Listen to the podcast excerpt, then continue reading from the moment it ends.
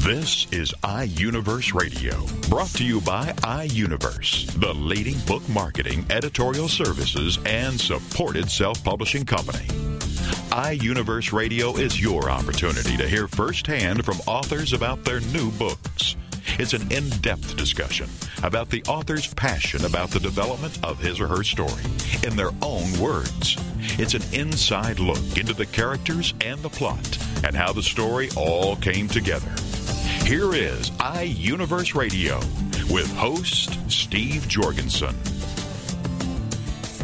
The title of the book, Bad Vespers, a novel of assassination. And the author is Stephen Schnitzer. And Stephen joins us now on iUniverse Radio. Hello, Stephen. Hello, good afternoon. Well, this is a novel about a deadly assassin, the stone-cold killer. Uh, in fact, he's known as the Hun, as you write about him. Let me read a little bit more about your book, Bad Vespers, a novel of assassination. You say he has his own set of rules, and he reserves the right to change them whenever he pleases. He doesn't torture. He doesn't steal art or paper. He simply kills, and for him, that's enough. Well, that's uh, enough right there. Uh, we could talk the rest of the time just about that paragraph. I suppose so. So, what? Why the uh, the theme? Why did you write this book, Stephen? Well, I've had a long experience in part dealing with uh, both violent crime on the prosecutorial side and on the defense side, and Uh, as one passes through life, I reached the conclusion that the uh, general public uh, remains uninformed uh, when they listen to the Hollywood motif of um, how it's done and what really happens. So I thought, in part, I would bring some uh, truth to the topic and uh, reveal some of the uh, observations I've been able to develop over forty-five years of practice. Because as you say, a lot of your friends are murderers, and you know exactly where they're where they are right now. I know. Well, a lot of them happily are still roaming around free, and um, some of those who've been on death row for thirteen or seventeen or longer periods of time are also been freed, and um, that occurs because of the system itself. We observe that there's a, a man who tomorrow is scheduled to uh, lose his life based on a crime he committed twenty years ago, and there's a great groundswell for that not to happen. Unfortunately, I don't think that's going to be the case, because his shot at freedom was uh, when he was standing on his feet the first time around. And if you don't make it out in time, you're stuck in the system, and sooner or later it'll catch up with you. Now, this is a novel, but at the same time, there's a lot of truth to this? There's a tremendous amount of truth to it. And the circumstances are, if you look at it statistically, which is difficult for most citizens, the people who uh, commit crimes of passion, uh, matricide, killing their parents, uh, killing their spouse or lover, those people are invariably caught, brought to trial, and convicted. Uh, people who do it for a living Uh, are much better at it, um, prepossessingly well thought about the nature of it, and some of them, like the Hun, bring their own form of uh, morality to it. You'll notice that the Hun defers in killing children. Uh, he's not too hot on women. You have to explain to him why you feel uh, justified in engaging his services. And uh, finally, he has to be involved in a concept that it's morally merited from his own standpoint. He isn't going to kill somebody's spouse for insurance policies or the rest of that. And in my experience, you'll find that's really uh, rather true of uh, people who do it for a living and who aren't, uh, you know, first-time-out bunglers. Did you fashion this character after any one person or just a collective kind of image of those you've met along the way? When you hang out in uh, the east coast of uh, New Jersey, uh, you meet many people. Many of them are of Italian origin. The word in Italian is manest. This means a form of gathering. So in this instance, it's a gathering of different personalities, experiences, and people I've uh, dealt with or helped over the years. No one person in particular. Now, this assassin, uh, you say he's trained under his father. Uh, what do you mean by that? Uh, basically, when he was uh, a child, he learned uh, peacefully the uh, hunting and killing skills, even if it was uh, on, you know, deer and other animal. So uh, there's a lot to be learned, uh, particularly at an early age of deep influence. I myself learned to hunt at a very early age in the woods. Uh, grew up in a farming environment for many months throughout the year, and you develop a uh, experience. Uh, sometimes the experience is quite negative, and people kill a deer or animal for the first time. Uh, don't uh, feature the sport any longer. Some do, and I think in some instances that leads to a progression of the personality, whether it's in the military or uh, someplace else. We know psychologically that many people end up serial killers were, uh, unfortunately, people who tortured or harmed animals in the washing machine or other acts of uh, terrible consequence. But the point of it is, Uh, that's an experience of killing, too. So it's not um, unique uh, or invariably, let's say, um, uncommon that uh, people who learn to kill uh, animals at an early age go on to doing something better in later life, as far as humans are concerned. And then he went on to join the U S Marine Corps. Well, in the Marine Corps, um, when you get the sniper category, it's the same as being, uh, you know, a Green Beret or anything else of distinction. And uh, these are people who are very substantially trained, learn how to pull the trigger, uh, know what they're doing, have absolutely no regrets about it, and uh, don't get uh, sick or dysfunctional after a kill. So he's just uh, a machine, as you will. Well, yes, but it's predicate good training. Uh, like lawyers, an assassin is not a, particularly a moralist. Uh, if you're going to defend people who commit capital crime, uh, then under that circumstances, it's not for you to judge them.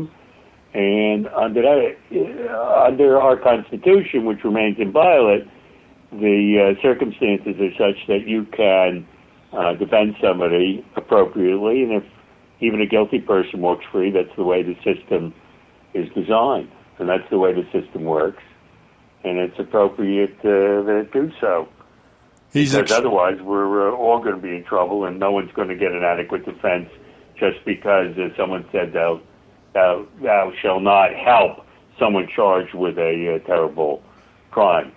The other thing is, um, in our modern society, you have to make a distinction between the law of man and God's law, and that is God's law is such that God says thou shalt not kill. Uh, the various states of the United States don't say that.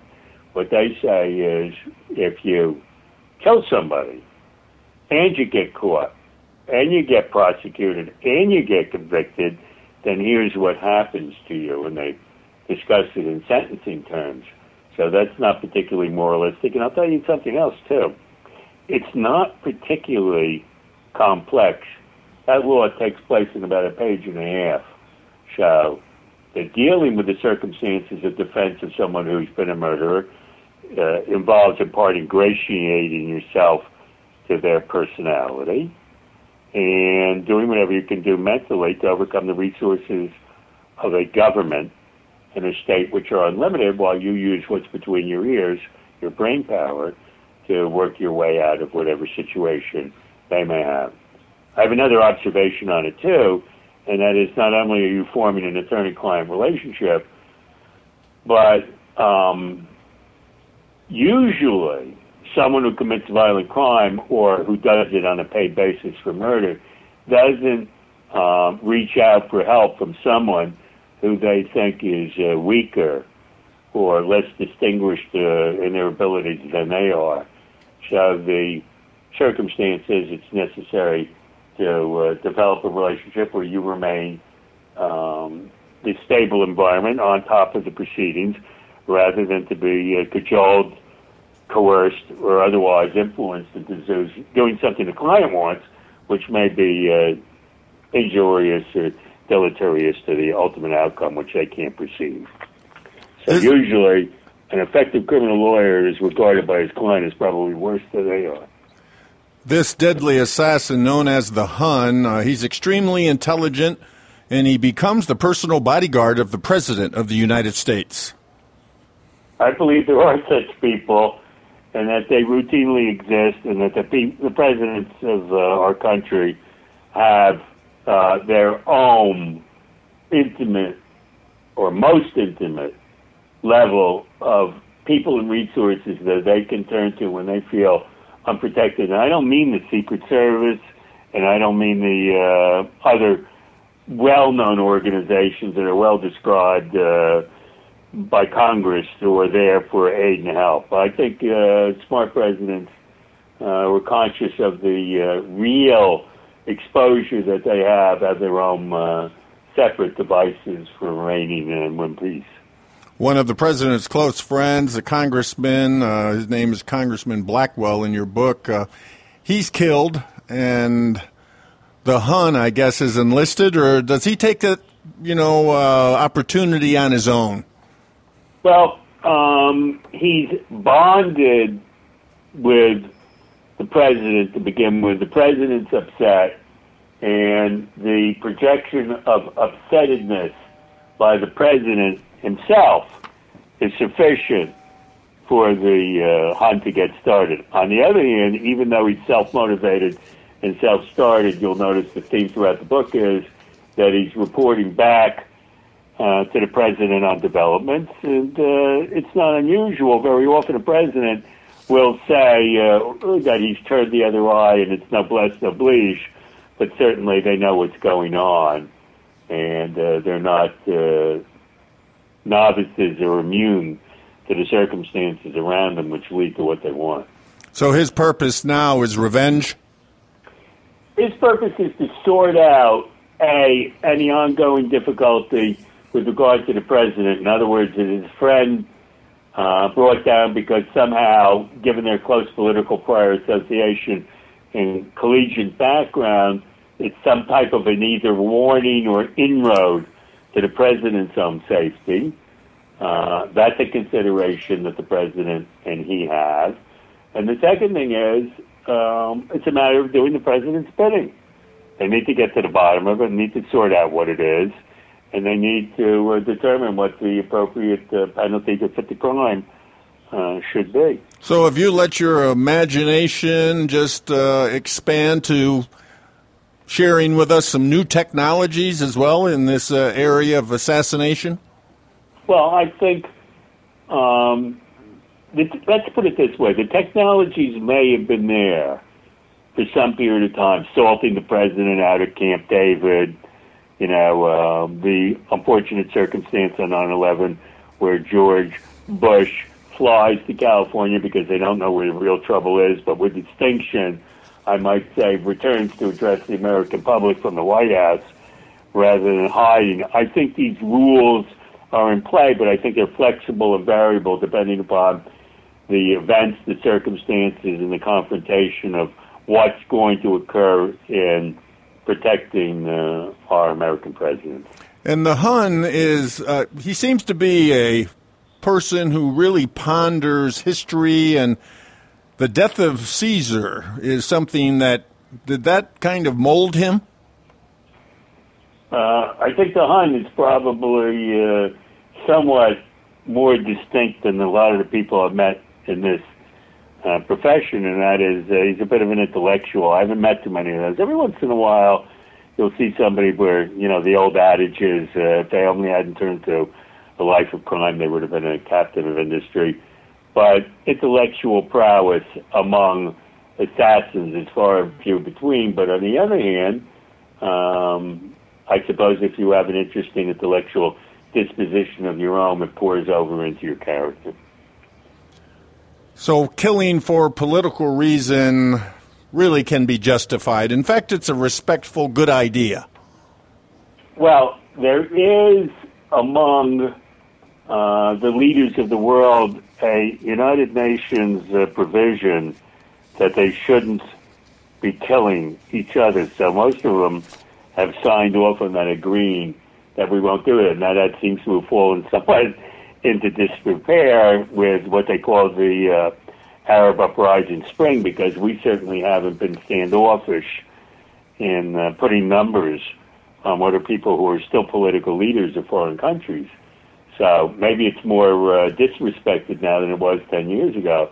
But Kennedy and Castro, I mean, you could get down the list. Uh, you could go back to Roosevelt and Hitler.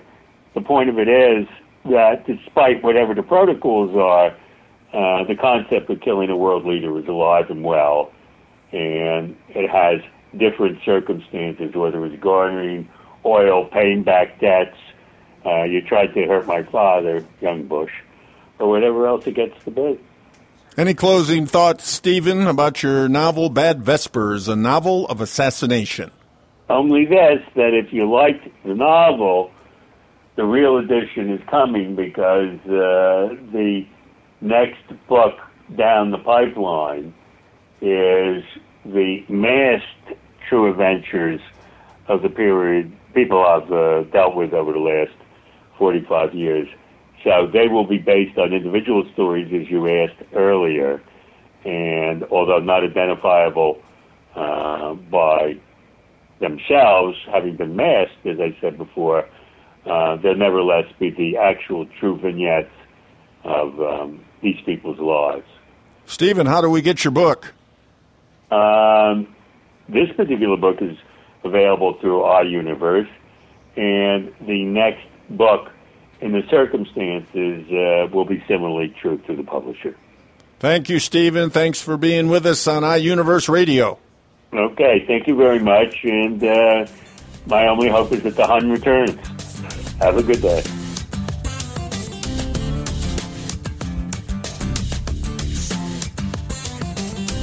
You're listening to iUniverse Radio. We'll be back right after these messages. Ready for the most current feel-good gossip? Then check out Daytime with Donna with your host, Donna Intercastle, and sidekick Nina Fry. Every Friday afternoon at two, one Central on Toginet dot com. You're simply the best. Better than all the rest. Donna is a charismatic, market-driven entrepreneur who was part of the team that founded i Village dot com, which is the largest content-driven community for women today. Donna and Nina are here to empower you, motivate you, and encourage you in all aspects of your life. It's like Oprah on the radio.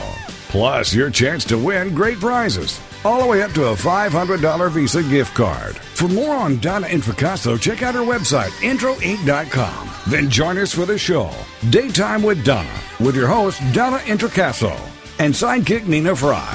Friday afternoons at two, one Central on Toginet dot com. Evermore. People have the means to live, but no meaning to live for. These are the words of Doctor Victor Frankel, the inspiration for the movie Victor and I. That's V I K T O R and I movie dot com. And TalkSense Radio, The Meaning Connection, with host Mary Simaluka and frequent contributor Alexander Vesley. Friday afternoons at three, two Central on Toginet dot com. More and more people today are discarding their quest for money, possessions, and things, and are instead beginning a serious quest to find meaning in life. Until now, these discussions were historically in the hands of priests, ministers, and scribes, then to philosophers, psychiatrists, and psychologists. Now, these deep discussions are where they should be, in the hands of individuals, on the air, with you. TalkSense Radio, The Meaning Connection, with your host, Mary Simaluka, and frequent contributor, Alexander Vesley. Friday afternoons at three, two Central on Toginet dot com.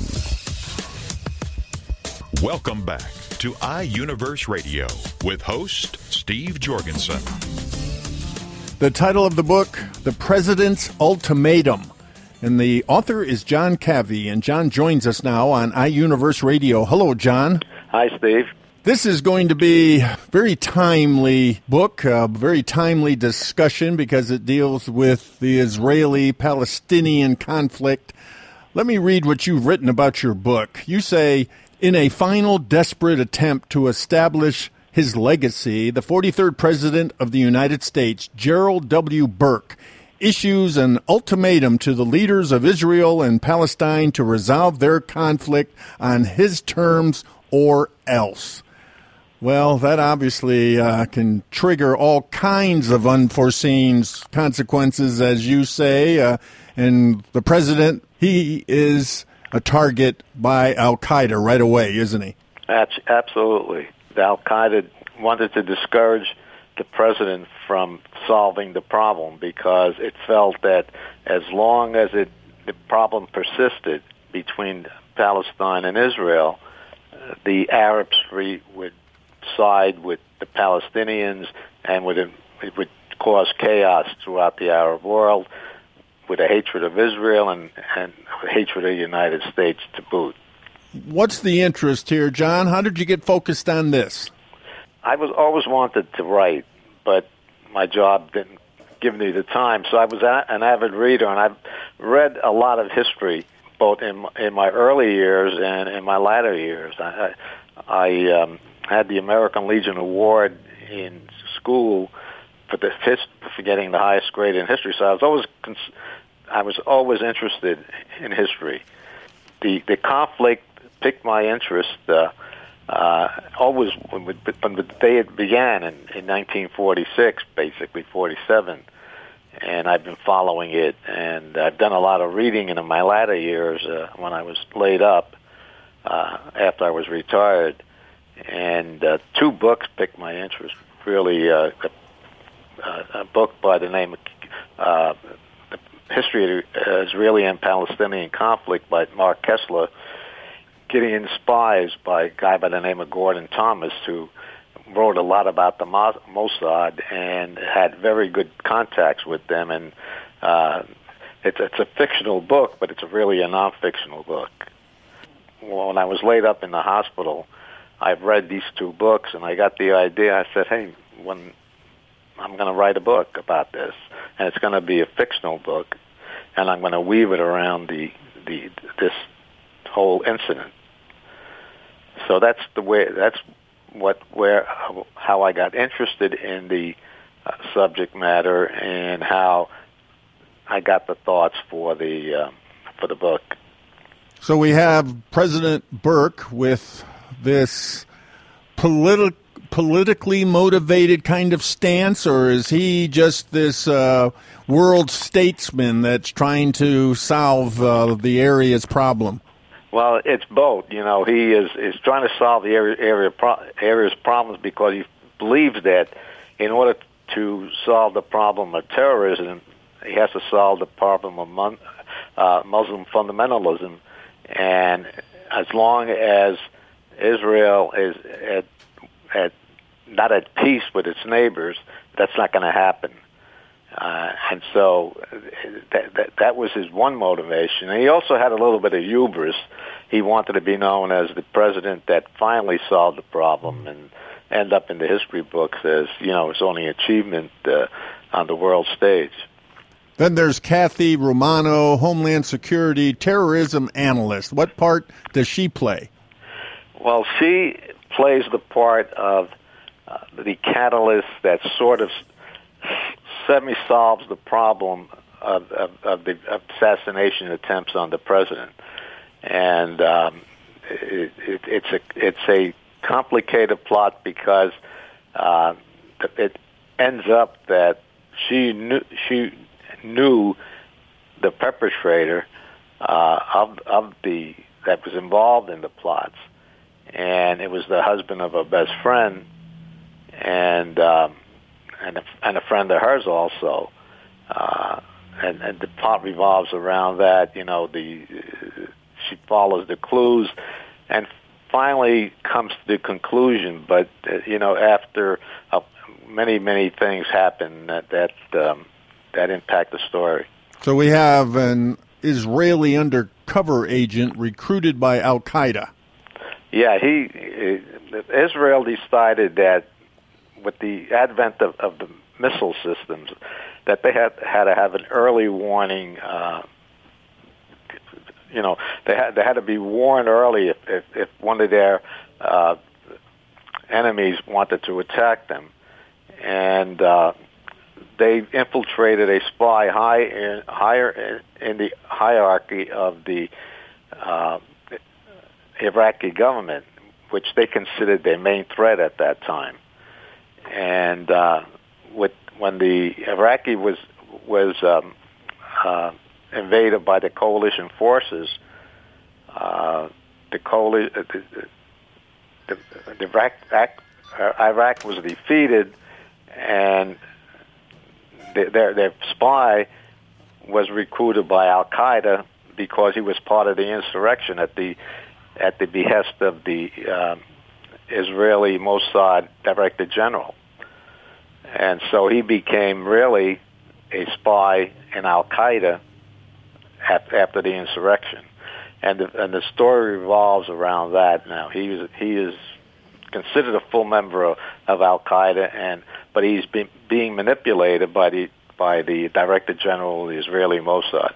And that's uh, his name, Ari Bugari? Is that what it is? The, the, um, the spy is Ari Bugari, mm-hmm. and the Director General is Shalom Itain, uh, who's got an agenda of his own. So everyone is being hunted here. All right.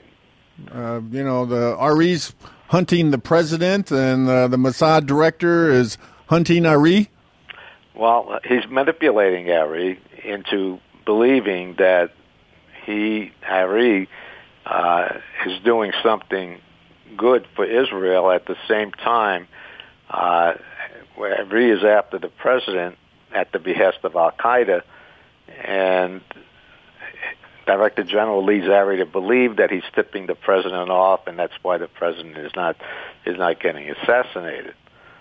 But uh, I, I won't go into right. all the detail, but right. uh, you know, that's that's where the plot revolves around. Now, you also say that Kathy Romano, this Homeland Security terrorism analyst, she follows a labyrinth of clues that lead to a shocking discovery that can forever shatter the friendly relations between Israel and the United States.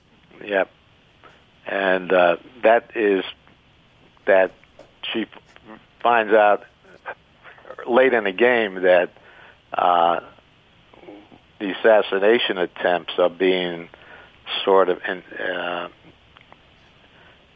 that that the Director General, outside of Israeli policy, is sort of manipulating the, the attacks against the president. So we have members of Congress involved in this? Uh, no. Uh, members of Congress are Are, are involved in uh, in giving uh, the president a hard time, which uh, detracts from his uh, his main duties and and, and, and, and and sort of propels the president to to to to focus on the Israeli thing to get him out of the mess at home that the Congress is creating. And of course, then you have the powerful Jewish lobby at work as well. Yeah. Uh, they're manipulating the Congress uh, to uh, uh, oppose the president on the on his policy, and um, that's that's where you've got a, a a conflict between the president and the Congress. So the big question is, is this Israeli conservative alliance, uh, are they part of the plot to assassinate the president? Actually, the, the, the conservative alliance in, in, in Israel, the Mossad Director General, General is in that job because of that, that the conservative alignment as, as a payoff for uh, getting the Likud party in power. Israel require, requires a coalition government. No party, no major party has a, a majority, a clear-cut majority. So the party, the party to, to, to rule would have to go get a coalition together, and the, the um, coalition in the far-right coalition uh, supported Likud party, and as payoff got the post of director general. Well, we may not have an ultimatum from the president today, but it's just as complex. Uh, your novel's just right out of the news. Yep, it's, uh, you know, this week uh, the uh, Palestine is going to both go before the General Assembly, and they're going to um, uh, ask for statehood.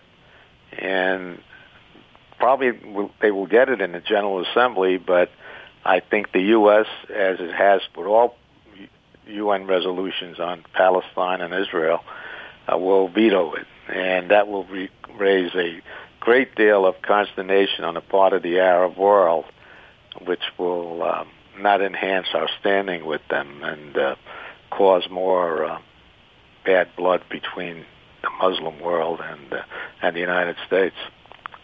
You advocate that energy independence is vital if we are to avoid a war there. Yes, because uh, there will be a war, and if we don't get our act together and become energy independent, we're going to be in for a terrible economic shock. And we could, if, if we could avoid the war, we could save a great deal of money uh, in, in, in, in carrying out a war. Uh, that's that's that's the problem in the Middle East, and it doesn't have to be an Israeli, uh, Arab or Muslim war. It could be the Shia against the Sunnis, which is also likely and, and, and bound to happen. And we would be get caught in the crosshairs because it would cut off our supply of oil, and it would affect our economy uh, to a large degree. So that that's why we should be we should get as soon as possible to a point where uh, we could get energy independent. We have enough energy in this country, uh, offshore and and in the continental United States, uh, to become energy independent.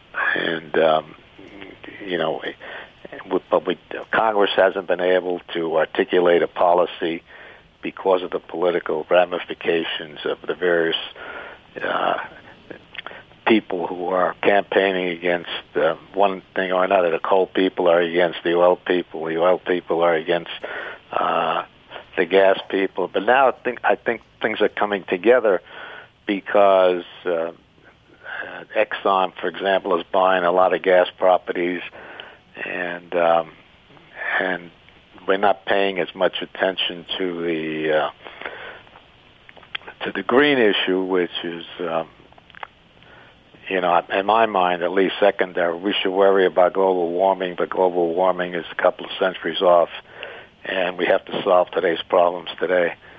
And that we'd be better off focusing on that than um, trying to predict the weather one hundred years from now. Well, you call this a tale of adventure, betrayal, and redemption, and the president, President Burke, he must do everything in his power to salvage the peace agreement and his presidency. So it sounds like a modern-day political mess, and, of course, on the brink of war, uh, a lot of intrigue, a lot of twists and turns, I'm sure. Yeah, yeah. In fact, everyone who's read it... Uh you know, is, is uh, says, well, I thought I had the answer, but I didn't. Oh, that's great. Yeah. Well, yeah. That's the best compliment, right? Right, right. Yes, that is the best compliment. Well, the title of the book, The President's Ultimatum. The author is John Cavi. John, tell us how to get your book.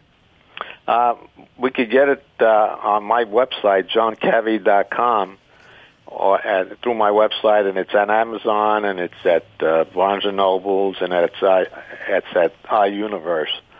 Uh, the the um, e- e-book copy is on iUniverse. It's not in, on Amazon yet uh, or Barnes and Noble's, but it will be, I think, in about a couple of weeks.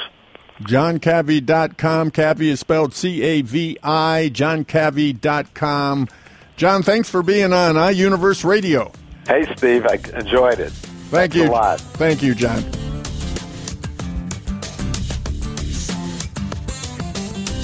You're listening to iUniverse Radio. We'll be back right after these messages.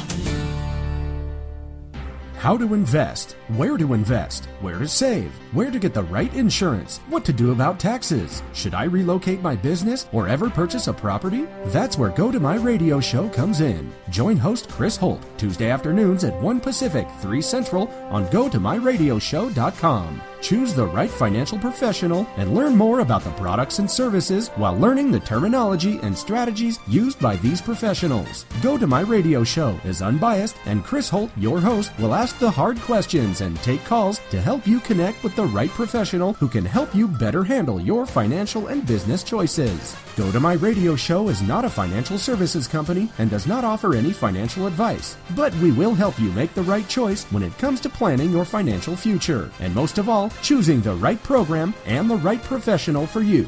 Go To My Radio Show with Chris Holt, Tuesday afternoons at one Pacific, three Central on Go To My Radio Show dot com. Hey moms, juggle your hats with our mom of many hats, Angie Mazzillo. Friday afternoons at five Eastern, four Central on the Mom to Mom Network. Moms are always juggling their hats. And sometimes it's easy for moms to forget their value when life calls for switching from role to role. But the ability to juggle so many hats is priceless. She is never just a mom. She's a decision maker, coordinator, creative genius, counselor, a friend, an authority, and a leader in her household. On Mom of Many Hats Radio, we'll be talking about the hats that you as a mom juggle. We'll acknowledge your importance and support in helping you and all moms to not just defend your value, but to believe in your value. For more on the show and Angie, check out her website, A Z mama mini hats dot com. She is a strong woman. She is powerful. She is wonderful. And she is valuable. Mom of Many Hats with Angie Mazzillo. Friday afternoons at five Eastern, four Central on the Mom to Mom Network. Welcome back to iUniverse Radio with host Steve Jorgensen. The title of the book, Rising from the Dark Side of Life, One Man's Spiritual Journey from Fear to Enlightenment. And the author is Joseph Plourde. And Joseph joins us now on iUniverse Radio. Hello, Joseph. Yeah, hello, Steve. How are you doing? Great to have you with us. You're going to take us on a literal journey, your journey through life where you literally have gone from fear to enlightenment. But first, let me read a few things that you've written about your book, just so everyone understands this story, your story. This book is the story of my life, a person that almost froze to death, almost starved to death, and fought with a demon that wanted my soul so bad it wouldn't quit until it was defeated by the grace of God, to whom I was calling upon for my rescue. After I was rescued by the grace of God, I could see a brighter an easier life ahead of myself and live with peace of mind. Therefore, I could and now live a happier life and aim for more goals to reach and to share your story so others can have hope as well, correct? Yes, that's true. Well, that's quite right. Well, very good, Joseph. When did you know, when did you know that you needed to write this book? What what was the, the event or what was the motivation that created this? I became a, a Christian in nineteen eighty-four, and afterwards, uh, of course, uh, maybe you know that I've written another helpful book before this. Uh, that's the name of it is Both uh, Both Feet on the Spiritual Path. So I was uh, I was guided. Uh, I believe that God wanted me to write this book, helpful book, and then this one here, and uh, that was to reach out to people uh, that uh, that may be living in the same kind of problem that I that I've been in. And uh, it was uh, such a disaster in my life in my younger age, and and I thought uh, I was inspired to uh, to write this book and share this information and experiences to uh, to anyone that's willing to uh, to read and uh, study and, le- and learn from it. Uh, we know that uh, all over the world there's a lot of people that are living in uh, misery and darkness and uh, problems, uh, difficulties, you name it.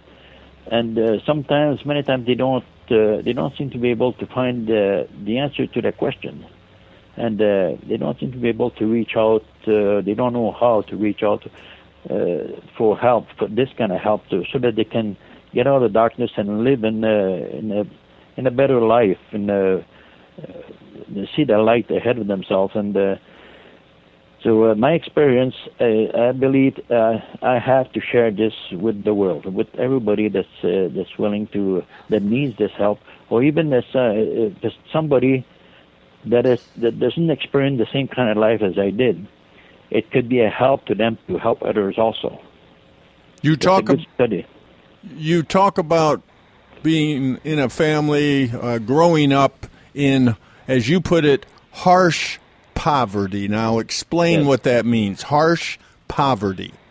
Yes, it was. It was. It was very bad because, see, uh, those in the fifties and sixties, which we know that wasn't very far uh, after the Second World War, and uh, and uh, well, most of the countries in the world were in poverty by then because of the wars, and uh, so it was pretty hard to make ends meet those days, and uh, it wasn't like it is nowadays to get help Uh, from the government, like some of them as a welfare and this and that. There was no such a thing then those days, and uh, and uh, like for and for us in my family, which we're a very large family, we're twelve, twelve children, we was fourteen with uh, mom and dad, and uh, so that was uh, it was very hard to find for the father to find a job to feed a big family like that. There was no.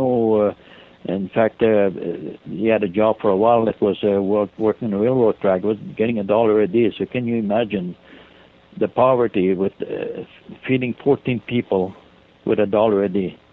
You know, so uh, and then it went from uh, it went from bad to worse. You know, in a way, uh, and there was some uh, sickness in the family among children, and uh, so that uh, we there was uh, doctors to pay and this and that and. The, It seemed like there was no end to it. It was always, every time my parents tried to do something to to succeed in life, there was always a blockage in a way, always something that would uh, make them fall.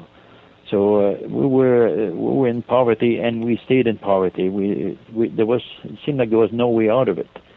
But uh, but we uh, afterwards, after I grew up, then I kind of uh, I, I got to know some of the reasons why there was such poverty in our family. And why it was uh, so hard to get out of that darkness that we're in, and uh, so this why that this is the main reason why I believe that everyone should read this book, because there's so much information for everyone in this book. Even though uh, somebody, like I said a while ago, uh, even though somebody that doesn't live that kind of life, it can be a great help for them to help somebody else. So you remember times when you literally didn't have any shoes. Yes, yes, yes. I, I mean, one summer it was we were living in a house, in a small house, and it was uh, probably the worst house I had ever lived in my life. Uh, it was uh, for about five or six weeks that uh, we didn't have any shoes to wear. Well, I didn't have any shoes to wear, so I had to go to school bare feet. And uh, as we know. Uh, uh, children, young children, they, they, uh, it seems like a joke to them, and they always want to step on your toes, and they think that's uh, quite a joke. But I got it a few times from them, and the top of my toes were bleeding, and uh, so I had to watch for them all the time. It it was, uh, you know, for a child seven, eight years old, that's uh, that's pretty harsh, you know. It's, and uh, but uh, those things we uh, sometimes we uh, whoever or whatever caused this. Hard times in the, in my younger age, uh, it it has to be forgiven and uh, live on. And so, uh, but nevertheless, uh, I thank the good Lord that's not everybody that have to live through that, because I'm sure there's lots that wouldn't make it through. You talk. I made it. You talk about living in a haunted house with two entities. That's right. There was a. There was uh, two of them. There was an adult and a and a child. But then the time I got so uh, so scared and uh, fearful of the of of the the adult one that I didn't realize at the time that there was a child in there also that that was uh, it was uh, probably more friendly, but probably looking for somebody another child to play with or whatever. But I didn't. I was so full full of fear that time. I didn't realize that uh, this child was could have been a loving, lovely child that wanted looking for somebody to play with to uh, or help help him or her to get out of the, the bondage that he was stuck in. And uh, but uh, until afterwards, uh, then I realized what what happened with this child afterward, but uh, not what happened, but why was this child was searching for something or somebody. But uh, I couldn't say it's uh, such a friendly thing about the older, the other one, because uh, that one was a very merciful one. You call yourself a hardworking man. You don't quit very easily. And you also talk about the universal laws. Uh, yes. What do you mean by the universal laws? Well, uh, universal laws, I call that uh, God's universal laws. It's uh, uh, universal laws is... Uh, It's something uh, like uh, a power, like in the wind. The wind, there's a power in the wind. There's a, uh, uh, we can't see it, we can't control it. Uh, when it rains, we can't control that. Those are universal laws that I call them. And uh, some people say, well, it's, uh, it's sent by God, but uh, whatever, whatever, whether it's, it is or not, it's. Uh, Uh, I call it the God's universal laws. All everything that happens is created by God and uh, happening by God. So uh, that's the reason why I do that. But there's lots to be, uh, an awful lot to be understood about all those things, because it's part of the reality of life. It's uh, we live in this stuff, in these laws, and we we have to be careful with that. We uh, that we go accordingly with those laws, otherwise. Well, what can we do? We'd be, we'd be failing, because we can't control those laws. So we have to accept them. And uh, the same with, uh, with God's laws. Uh, be good to others, love your neighbors, and all this and that. That's, that's also God's laws that we, we all know that we should obey and uh, live accordingly. So that's, that's all in the same package, really. But uh, it is hard for somebody that doesn't understand all those laws to uh, to live in uh, in harmony with the rest of society, or live with uh, true happiness and understanding. Because if you don't understand all those things, you can't put all those in the proper in their proper places. Uh, then it, it makes it, it makes your life harder to deal with, because you know, you don't understand this. So, uh, all the study is in that book. All the, the explanation about it. And uh, everybody should read that book and study those, because it's uh, very helpful to everyone. What made you become successful in your life after living such a tough early life as a child? Well, uh, when I when I was nine years old, and I finally had that uh, that uh, the demon spirit uh, uh, chased out of the house, and uh, got it beaten and overcome with it, with uh, with the grace of God. Then I became a Christian, and I and uh, without even realizing it at first, uh, I didn't know what was happening to me. I was uh, after this was all done and said with, I knew that was over with with this uh, with this demon spirit around the house. But uh, I received a gift of tongue, if you know what that is, uh, and I didn't know what that was, so I didn't understand anything about it until later on in life. But uh, it's uh, Uh, my life changed once. Once that evil spirit got out, away from the house, away from the family, then my whole life changed, and I started seeing a brighter future ahead of myself.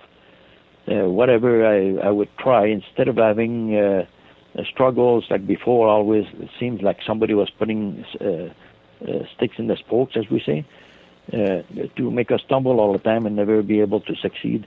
Then I, afterwards, I started seeing a brighter future, and I could uh, starting to to see myself succeeding in th- different things that I would try. Didn't matter what I would try after that. It seemed like I always succeeded, and then and, and get better and better and better as the years went by.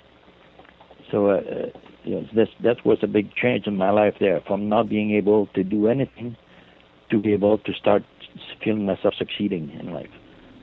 Even though I was young, I, I could uh, un- understand that.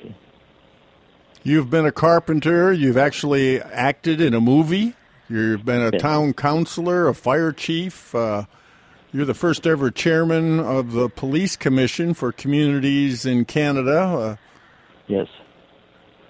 Yes, uh, yes. I. Uh, well, this is... Uh, That's what I was talking about, about the, the successes in my life. It uh, seemed like uh, after that, uh, every time I try to do something, well, of course, you always have to be dedicated, and you have to be willing to, to try, not quit too easy, like uh, as you mentioned a while ago, that I, that I don't, uh, I'm a hardworking man, that I don't quit easy. Well, this is how we succeed.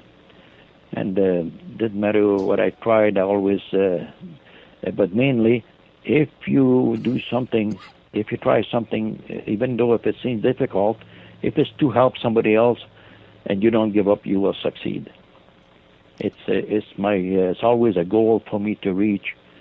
Always when I find a way that uh, to help somebody in any way at all, it's either it's a community or a person or a group or whatever, it, I don't quit. I'm determined to help, and I don't quit, and I will succeed in that. This, these, uh, these are goals that I reach for. I set for myself to reach, and uh, like this book, for instance, I, that's a goal that I set for myself to reach, and I'm reaching it. So, um, but I don't do that by myself. With the with the help of the good Lord, uh, I'm succeeding. So obviously, you advocate discipline, self-control, and respect for others. Uh, very important, respect for others. Yeah, yes. This was uh, even though my parents weren't very well educated. My father, I couldn't even write his name. He just make us an X. But uh, but my dad was uh, very strong on uh, on uh, dignity, self-respect, respect for others. Those things he was very very strong on. And he always taught us, even though we're a very big family and very poor and struggling all the time, at least he had that kind of love for us, the children, and he, he was teaching us those things. He always. I'll repeat it. You have to have respect for others, especially for for your elders. Uh, always, uh, if you do something good, you have dignity for yourself, self dignity and self respect. But if you don't, how can you have respect for yourself? So uh, those things, uh, we were learning that in a very young age, and uh, so I live with that and uh, remembering that in the back of my mind, and that's very has been a very very positive. Uh, Very big help for me through my life, to uh, very big help for my successes. The title of the book, Rising from the Dark Side of Life, One Man's Spiritual Journey from Fear to Enlightenment. And the author is Joseph Plourde. Joseph, tell us how to get your book. You can go on the Internet. You can uh, you can uh, contact iUniverse. Uh, you can go in the, in the bookstores, at the Kohl stores, or... Well, and any any bigger store, uh, bookstores, and uh, and you uh, you can go under um, Christianity or um, or uh, problems hard to solve, uh, things like that. You you will find you will find uh, you'll find pretty easy. Thanks again, Joseph. Thank you for being with us on iUniverse Radio. Well, uh, thank you very much. It was a real pleasure for me speaking with you, and uh, uh, I wish you the best. iUniverse Radio is brought to you by iUniverse, the leading book marketing, editorial services, and supported self-publishing company. iUniverse Radio is produced by TogiNet Radio. Radio with a cutting edge.